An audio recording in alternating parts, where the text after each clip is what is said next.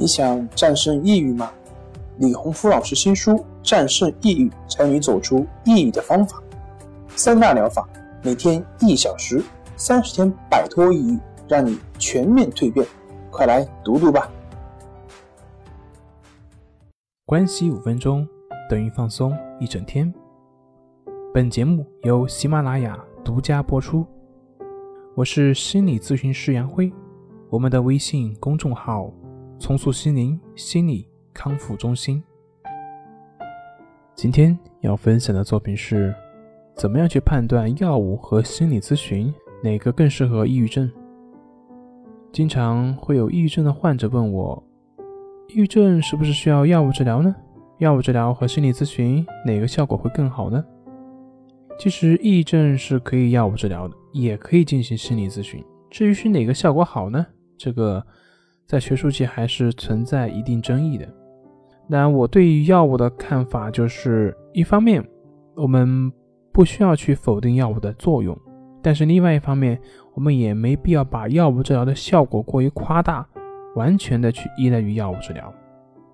由于现代医学的发展，大家通过对大脑的研究，发现类似抑郁症的抑郁情绪、精神分裂症等这不安全感呢，他们这种和五羟色胺、多巴胺等化学地质有关系。通过药物来相应的提高或者是降低啊他们的神经递质的浓度，那么这样呢，他们的心态会有所改变，相应的像抑郁症和精神分裂症这些症状就会有所缓解。那么其他呢各类药物的研制原理其实也是同样的，所以呢各种抗抑郁症的药呢、抗精神病的药呢、情感稳定剂啊、抗焦虑药啊等等便应运而生。但是，尽管抑郁症患者的头脑的内部呢化学物质的确产生了变化，但并不意味着是因为头脑里面的化学物质变化所导致抑郁症。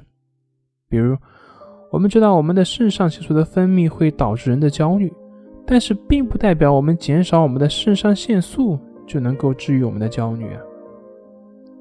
这就好比前面有一个恐怖分子正在拿着刀进行行凶。那么我们在场的话呢，我们肾上腺素会因为情绪的激动而分泌，进而产生焦虑感。这个时候，如果想要消除焦虑的最好、最有效的办法，就是离开这个危险的环境，而不是去服用某种药物来降低肾上腺素的分泌。所以，药物对于缓解抑郁情绪的帮助有效，它可以通过影响大脑内部的化学物质的分泌来调节情绪，但是。如果我们不能找出影响我们大脑内部分泌的变化的因素，那么就很难让心理问题达到真正的治愈。这也就是为什么药物治疗它的复发率相对会高一些。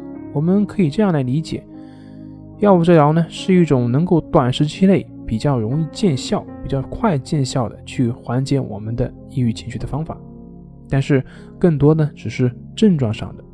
很难做到真正意义上的治愈。但是话又说回来，如果我们仅仅进行药物治疗的，那我们很可能会对药物形成依赖。